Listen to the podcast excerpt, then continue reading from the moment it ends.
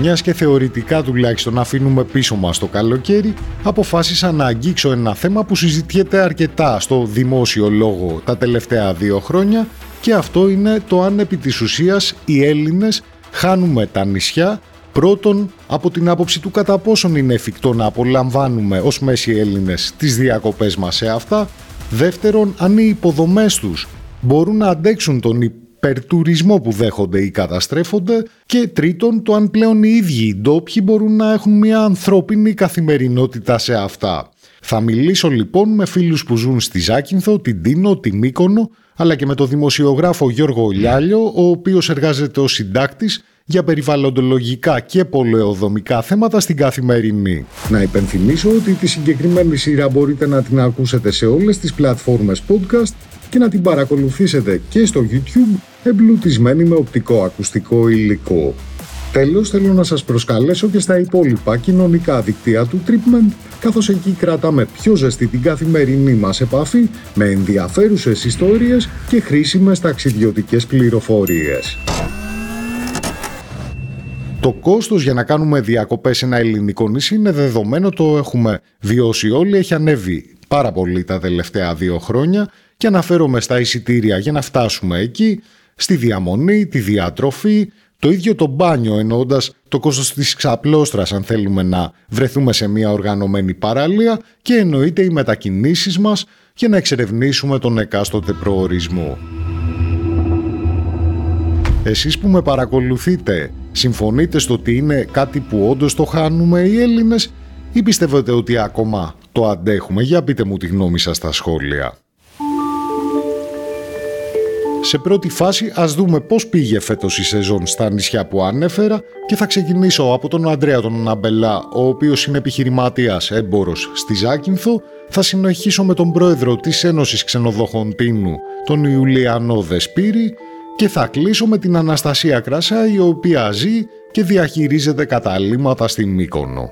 Αντρέα, πώς πήγε φέτος η σεζόν στη Ζάκυνθο; Η σεζόν στη Ζάκυνθο ήταν ε, πάρα πολύ καλή. Όλοι οι τουριστικά καταλήμματα, τα εστιατόρια, τα μπαρ, όλοι οι επαγγελματίες ε, είναι ευχαριστημένοι από την κίνηση. Ήρθε αρκετός κόσμος, κυρίως το 90% από ε, άλλες χώρες και 10% από την ε, εσωτερική αγορά, από Έλληνες τουρίστες να το πω. Ε, η Ζάκη παραδοσιακά έχει περισσότερο κόσμο ξένο από ότι οι Έλληνες.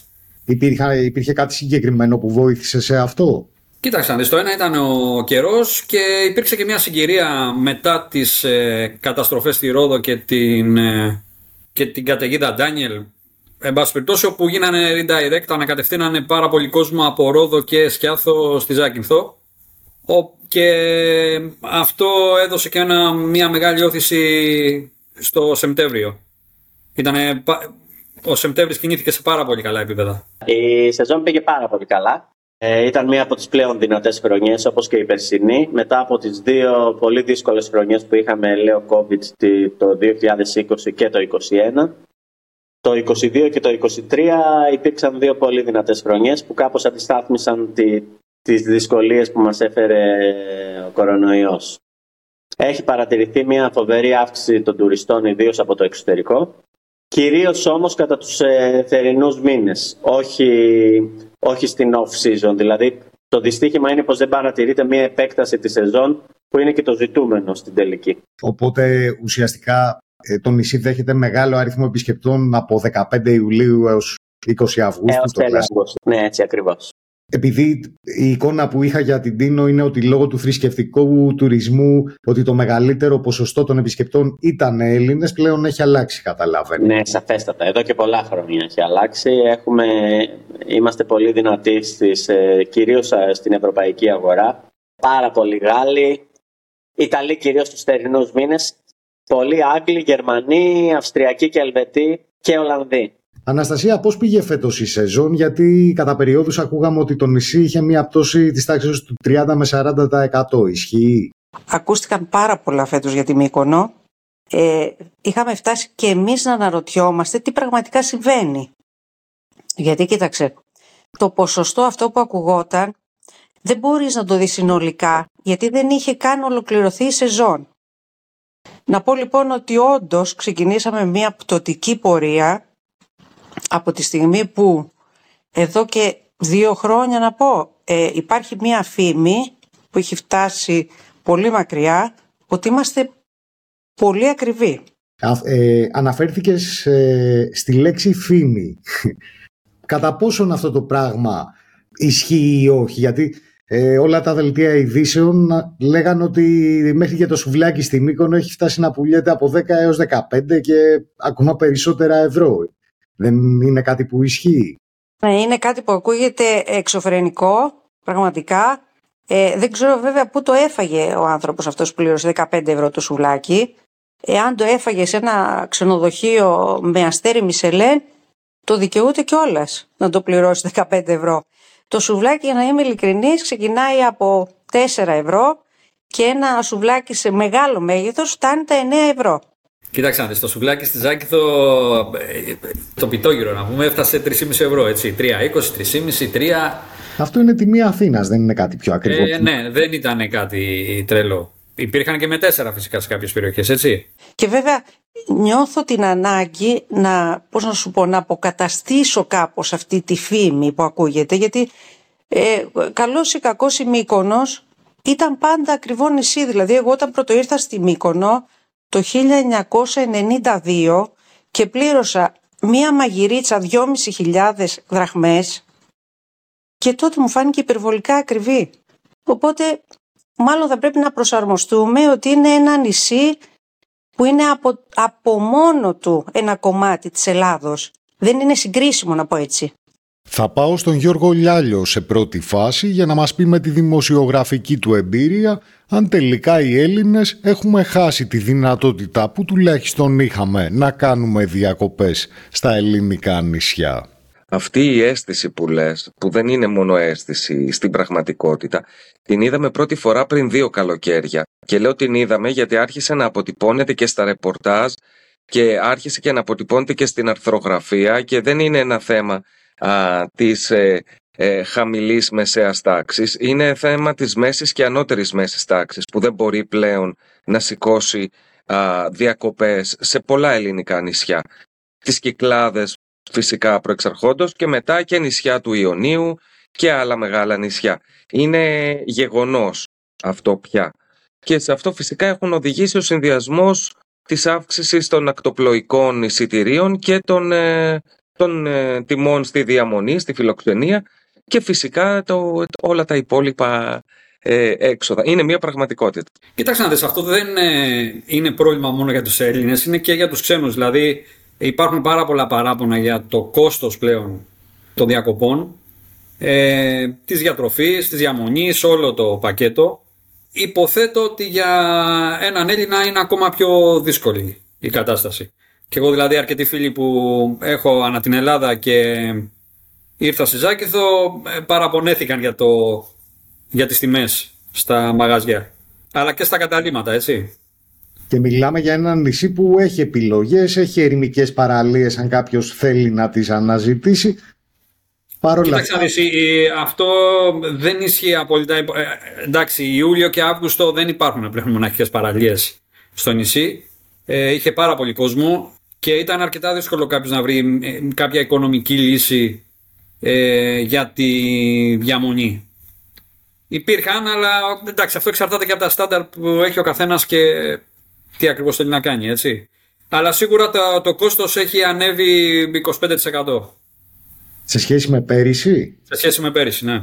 Κοίταξε, σίγουρα έχουν ανέβει οι τιμές όπως είπες παντού. Ε, Παρ' όλα αυτά θεωρώ πως η Τίνος ακόμη ε, μπορεί να φιλοξενήσει μέση ελληνική οικογένεια ακόμα και την υψηλότερη περίοδο ε, καθώς υπάρχουν τιμές και προσφορές για όλα τα παλάντια. Δηλαδή υπάρχουν τύποι διαμονής για όλα τα παλάντια.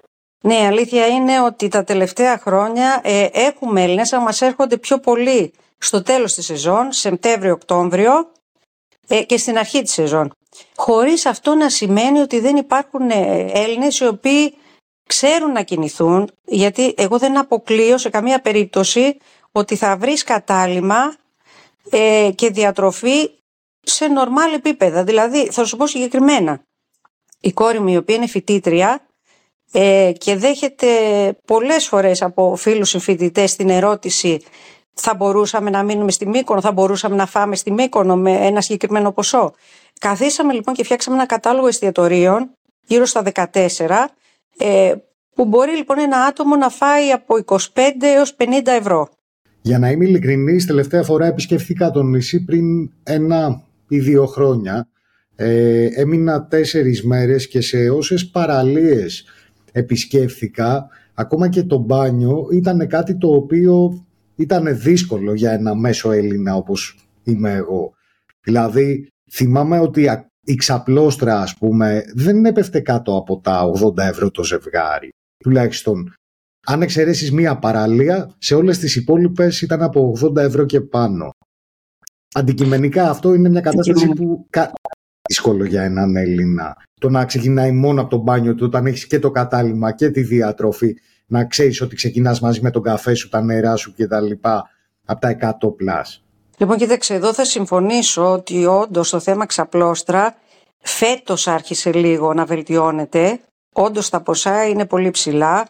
Ε, βέβαια υπήρχαν, ε, μπορεί να μην ήταν πάνω από 3-4 ε, εστιατόρια τα οποία μπροστά τους νοικιάζανε ξαπλώστρες που μπορούσες να βρεις, δηλαδή εγώ φέτος βρήκα με 20 ευρώ, με 40 ευρώ σε πολύ καλά μέρη, έτσι δηλαδή στην ε, Ψαρού που βρίσκεται το περίφημο Νάμος, όχι στο Νάμος αλλά λίγο πιο δίπλα έβρισκες με 40 ευρώ. Από εκεί και πέρα ε, θα σου πω αυτό που έχω μάθει από τα παιδιά μου. Ξεκινάει ο γιος μου και μου λέει «Μαμά θα πάω στην παραλία». OK, okay, υπάρχουν συγκεκριμένες παραλίες οι οποίες είτε θα καθίσεις κάτω από ένα δέντρο αν είσαι τυχερός και το προλάβεις ε, ή από εκεί και πέρα υπάρχουν παραλίες ευτυχώς λίγες αλλά υπάρχουν που μπορείς να πας με τη δικιά σου ομπρέλα. Όμως η αλήθεια είναι ότι το αντιμετωπίσαμε αυτό το θέμα όλοι και εμείς και τα παιδιά μας ότι για ένα διάστημα ήταν απαγορευτικό γιατί καταρχάς ξεκινούσαμε από το πάρκινγκ. Δεν μπορούσαμε να παρκάρουμε. Αυτό πραγματικά είναι ένα πρόβλημα που πιστεύω ότι φέτος κάπως λύθηκε και του χρόνου θα βελτιωθεί ακόμη περισσότερο.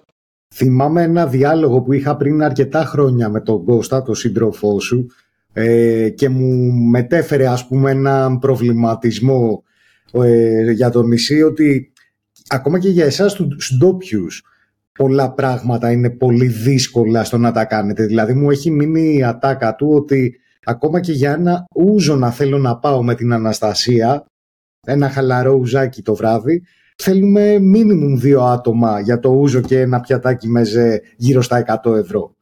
Ισχύει ακόμα αυτό; Αυτό ισχύει αν ο μεζές που συνοδεύει το ούζο είναι πολύ καλός.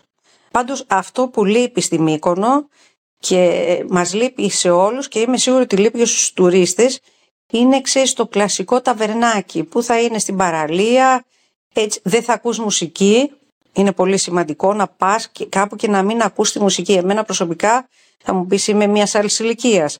Παρόλα αυτά ακούω και από ανθρώπους που έρχονται έτσι λίγο για να χαλαρώσουν, να κάνουν το μπάνιο τους.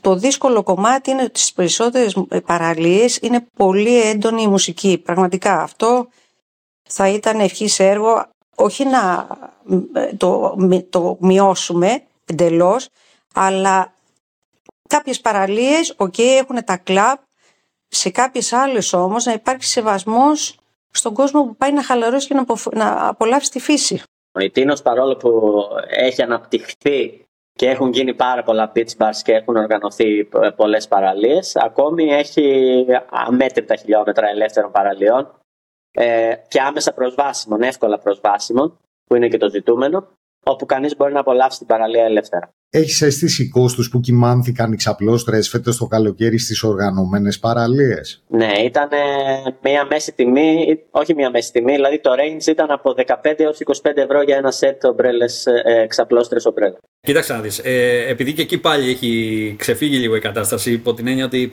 υπήρξε ιδιωτική πρωτοβουλία, υπήρχαν εξαπλώστρε με 7 ευρώ και υπήρχαν και εξαπλώστρε με 20 ευρώ. Εξαρτάται που θα πας, τι θέλεις εσύ ο ίδιος. Υπήρχαν και πιο υψηλές τιμές, έτσι. Ε, ακόμα και στην ίδια την παραλία, δηλαδή ε, στο ίδιο μαγαζί μπορούσες να βρεις μεγάλη διαφοροποίηση στο κομμάτι των τιμών. Μπρος, πίσω, πολυτελείας, μη πολυτελείας, απλώστρα. Ε, ε, αλλά σε κάθε περίπτωση υπήρχαν επιλογές. Να περάσουμε και στο θέμα των υποδομών, όπου θα ξεκινήσω με τον Γιώργο, μιας και είχε ασχοληθεί δημοσιογραφικά με το ζήτημα. Κοίτα να δεις, είναι μια πραγματικότητα όλο αυτό το πράγμα. Ε, στις αρχές του καλοκαιριού ε, μαζέψαμε τις, ε, το συνολικό αριθμό των ε, τουριστικών κλινών και το συγκρίναμε με τον αριθμό των μονίμων κατοίκων και υπάρχουν πάρα πολλά νησιά στα οποία α, οι κλίνες είναι τριπλάσιες, οι τουριστικές κλίνες από τον πραγματικό πληθυσμό. Τώρα, τι σημαίνει αυτό; Οι υποδομές σου, όταν φτιάχνονται υποδομές σε ένα μέρος, πρώτον, αυτές οι υποδομές μπορεί να είχαν φτιαχτεί πριν 10, 20, 30, 40 χρόνια, μπορεί να είναι και της δεκαετίας του 80. Δεύτερον, ήταν φτιαγμένες με βάση τον τότε πληθυσμό, τα τότε όρια ενό οικισμού και μετά σιγά σιγά τα επεκτείναν, ας πούμε, όλα αυτά. Ε, και δεύτερον, δεν έχουν υπολογίσει τον, αυτή την τουριστική έκρηξη. Ε, το αποτέλεσμα είναι προφανώς ότι τα, ε, οι αποχετεύσεις θα σκάνε, το νερό δεν θα επαρκεί, οι δρόμοι δεν θα επαρκούν και όλα αυτά. Εγώ θεωρώ ότι αυτό είναι κάπου ένα. είναι επόμενο όλης αυτής της κατάστασης και δεν μπορείς να έχεις την απέτηση ότι οι υποδομές σου θα σε ακολουθούν σε ό,τι τουριστική αύξηση έχεις όπως την εννοείς. Δηλαδή, δεν μπορείς ας πούμε να, έχεις, ε, να μετατρέψεις ένα νησί, να του φτιάξεις μια αττική οδό για να μην κολλάει στην κίνηση να του φτιάξεις ένα ελευθέριος Βενιζέλος για να έχει αρκετές πτήσεις, ένα λιμάνι Πειραιά για να έρχονται όλα τα κρουαζιερόπλια και να φτιάξεις και δύο κυφισού για να φεύγουν τα νερά της βροχής και δεν ξέρω εγώ. Ε, Προφανώς υπάρχει πρόβλημα και προφανώς αυτό το πρόβλημα θα επιτείνεται όσο συνεχίζουμε να χτίζουμε τα πάντα στα νησιά χωρίς όριο το οποίο και να αυξάνουμε με αυτόν τον τρόπο τον κόσμο που τα νησιά δέχονται. Ε, είναι ένα αδιέξοδο όλο αυτό γίνονται έργα αυτή τη στιγμή ώστε να αναβαθμιστούν οι υπάρχουσες υποδομές στα ελληνικά νησιά και να αντέξουν ε, αυτή την αύξηση την οποία βιώνουν ε, και οι ντόπιοι Μάνο, αλλά και... σε κάποια νησιά γίνονται έργα για να αποκτήσουν υποδομές. Κατάλαβα. Δεν είναι όλα Μύκονος και Σαντορίνη. Ε, μίλαγα χθες λόγω των εκλογών με ένα μικρότερο νησί το οποίο μου λέγανε με μεγάλη περηφάνεια ότι ολοκληρώνουν το έργο αποχετευτικού δικτύου. το πρώτο αποχετευτικό δίκτυο, το οποίο, με το οποίο θα φύγουν από τους βόθρους. Λοιπόν, ε, γίνονται κάποια έργα, προσπαθούν να κάνουν αναβαθμίσεις κάθε τόσο και αυτά, αλλά ε, είναι ένας αγώνας ο οποίος είναι χαμένος εκ των προτέρων. Δηλαδή, ε, και οι υποδομές σου πάντα, θα σου πω το εξής παράδειγμα, θα σου πω το παράδειγμα της αφαλάτωσης. Ωραία. Η Σαντορίνη είναι ένα άνυδρο νησί. Εντάξει, πάντα ήταν ένα άνυδρο νησί, απλά οι άνθρωποι όταν το νησί ήταν αγροτικό ζούσαν με πολύ λίγο νερό. Μετά άρχισε ο τουρισμός κλπ. κλπ. Άρχισε λοιπόν να έχει αφαλατώσεις. Αυτό λοιπόν που έγινε είναι ότι κάθε καινούργια αφαλάτωση που έμπαινε στη Σαντορίνη ε, έπιανε ε, τη δυναμικότητά της εκεί που λέγανε ότι αυτή θα μας φτάσει η αφαλάτωση για πέντε χρόνια το έπιανε σε ένα ή σε δύο. Οπότε μετά φτιάχνει την επόμενη αφαλάτωση και την επόμενη αφαλάτωση και την επόμενη αφαλάτωση. Και τώρα, ας πούμε, η Σαντορίνη έχει πολλές αφαλατώσεις που πάλι δεν επαρκούν πλήρως για να καλύψουν τη ζήτηση, γιατί η ζήτηση αυξάνεται συνεχώς. Και βάζω και ένα, θα σου πω και ένα έτσι. Α, ένα, θα βάλουμε ένα, ένα αστερίσκο σε όλη αυτή την ιστορία. Έκανε η κότα το αυγό ή το αυγό την κότα. Δηλαδή, πας στην Αλόνισο, στην οποία το θυμάμαι αυτό πολύ χαρακτηριστικό παράδειγμα. Πας στην Αλόνισο, η οποία Αλόνισο, ας πούμε, οι άνθρωποι ανοίγαν τη βρύση και έτρεχε αλατόνερο και δεν τους έμενε από πλυντήριο μέχρι καφετιέρα, όλα διαλύονταν. Πας λοιπόν και φτιάχνεις μία αφαλάτωση. Μέσα σε δύο χρόνια η αφαλάτωση αυτή δεν επαρκεί. Γιατί; Ή γιατί ο κόσμος, ε, από τη στιγμή που έχει καλύτερη ποιότητας νερό, καταναλώνει και περισσότερο νερό. Αρχίζει λοιπόν ο κόσμος και χρησιμοποιεί νερό για πράγματα που δεν θα χρησιμοποιούσε. Δεν λέω ε, θα πλύνει αυτοκίνητο, θα ποτίσει τον γκαζόν, θα βάλει γκαζόν. λοιπόν, οπότε ε, η παροχή νερού δεν λέω ότι δεν πρέπει να υπάρχει αρκετό νερό, αλλά εκεί όπου τα μέρη είναι άνυδρα, όταν αρχίζεις και παράγεις το νερό, δημιουργείς στους ανθρώπους την ψευδέστηση ότι είναι στην Αθήνα και ότι το νερό θα έρχεται από κάπου αλλού μονίμως. Οπότε έχεις και ένα τέτοιο φαινόμενο παράλληλα με τον τουρισμό ότι αυξάνεται και η κατανάλωση των ανθρώπων. Ο τουρισμός ο ίδιος, όπως ξέρεις, είναι μια πολύ υδροβόρα και ενεργοβόρα δραστηριότητα. Οπότε, με αυτή την έννοια, ό,τι έργα και να κάνεις, ε, απλά θα ανακουφίζουν για ένα διάστημα και μετά θα προκύπτει το επόμενο ζήτημα. Εδώ θα είμαι απόλυτος. Όχι, δεν αντέχουν.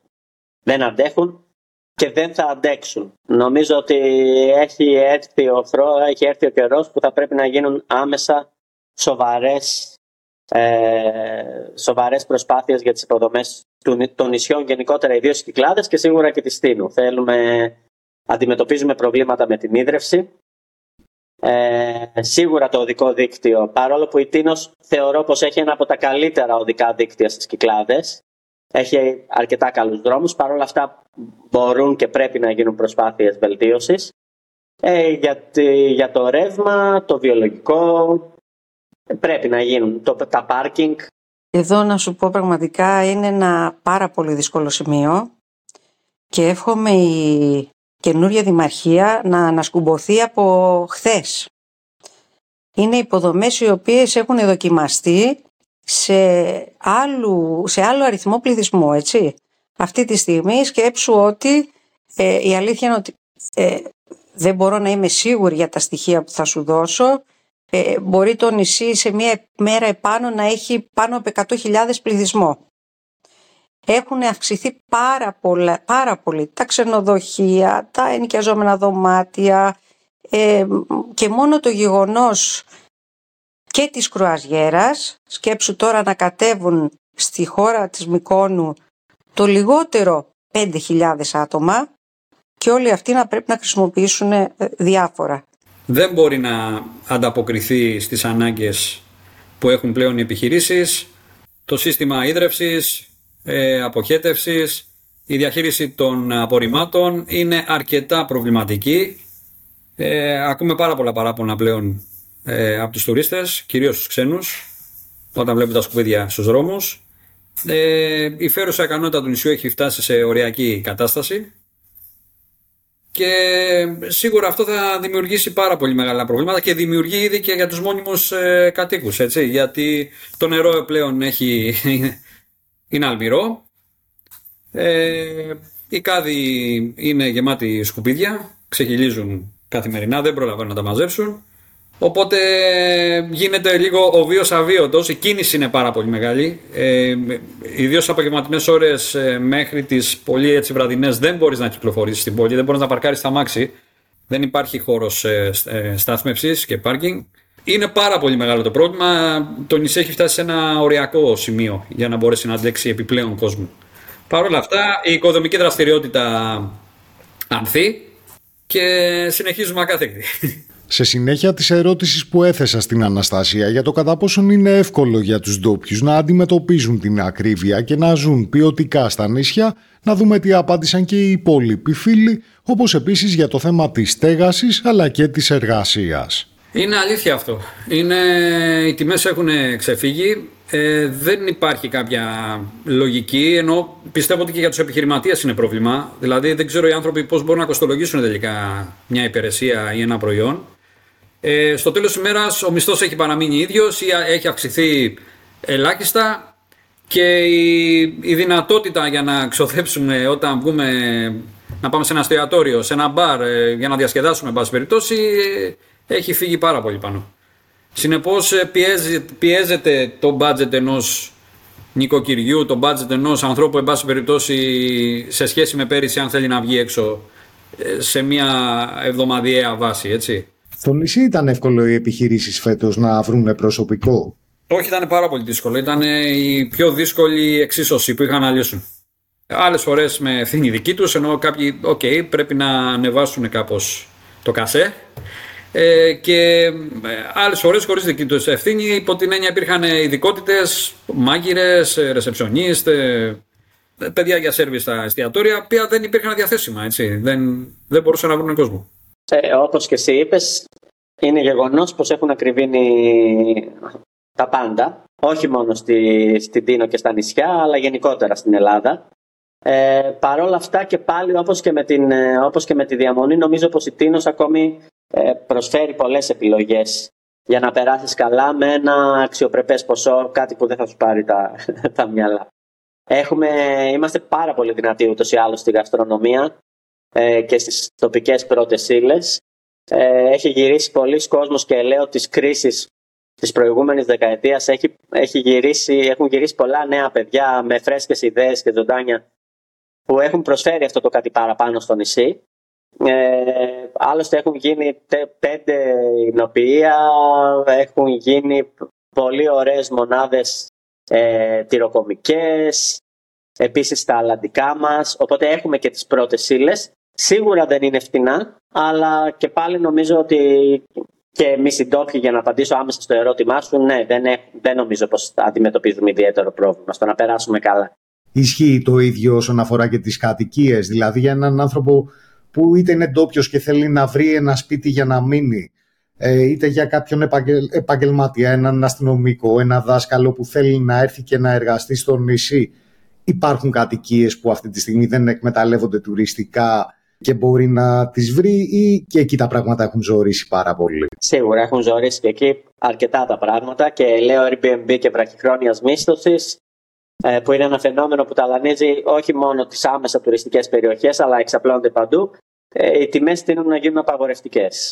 Οπότε αυτό που μου αρέσει να λέω, μου αρέσει, με λυπεί μάλλον που το λέω, είναι ότι εγώ θα μπορούσα να πω πως όλο αυτό το φαινόμενο της βραχυχρόνιας μίσθωσης, μιλώντας και σαν ξενοδόχος αυτή τη στιγμή, νομίζω ότι καταστρέφει σιγά σιγά και τον κοινωνικό ιστό της χώρας, γιατί δημιουργεί πολλά προβλήματα, ιδίως και στα νέα παιδιά, αλλά και στους δασκάλους, στους καθηγητές, τους δασκάλους που θα έρθουν να διδάξουν τα παιδιά μας εδώ. Ε, αλλά και σαν ένα νέο ζευγάρι, να σου δώσω ένα παράδειγμα, που θα θελήσει να νοικιάσει ένα σπίτι να ξεκινήσει τη ζωή του. Όταν λοιπόν για ένα διαμέρισμα 50-60 τετραγωνικών που άλλες φορές θα ήθελες, άλλες χρονιές θα ήθελες 300 ευρώ, τώρα έχει φτάσει να θέλεις 600 ευρώ το μήνα. Οπότε αυτό και μόνο τα λέει όλα. Αυτό είναι τα τελευταία χρόνια αρκετά δύσκολο. Και να μιλήσουμε για ποσά, για σπίτια που νοικιάζονται για όλο το χρόνο, ε, χρειάζεσαι το λιγότερο ένα καλό σπίτι με δύο κρεπατοκάμαρες, μιλάμε για 80 τετραγωνικά, χρειάζεσαι το λιγότερο 800 ευρώ με 1000. Ξεκινώντας λοιπόν με αυτό το έξοδο, ε, τι να σου πω για τα υπόλοιπα; Έχει δημιουργήσει θέματα μεγάλα. Υπάρχει τεράστιο πρόβλημα διαμονής και του προσωπικού. Δεν υπάρχουν διαθέσιμοι χώροι για να φιλοξενηθούν ε, και τα παιδιά που δουλεύουν ε, στα ξενοδοχεία κατά κύριο λόγο.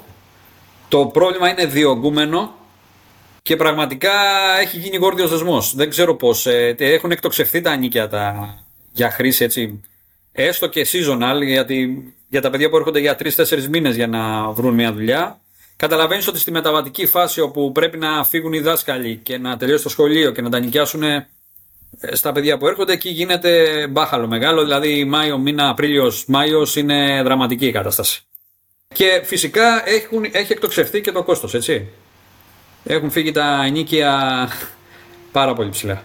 Έτσι έχει η κατάσταση στα ελληνικά νησιά ενέτη 2023. Αυτά μοιράστηκαν μαζί μας οι τέσσερις καλεσμένοι μου και εσείς μπορείτε να βγάλετε τα δικά σας συμπεράσματα για το ποιο θα είναι το μέλλον.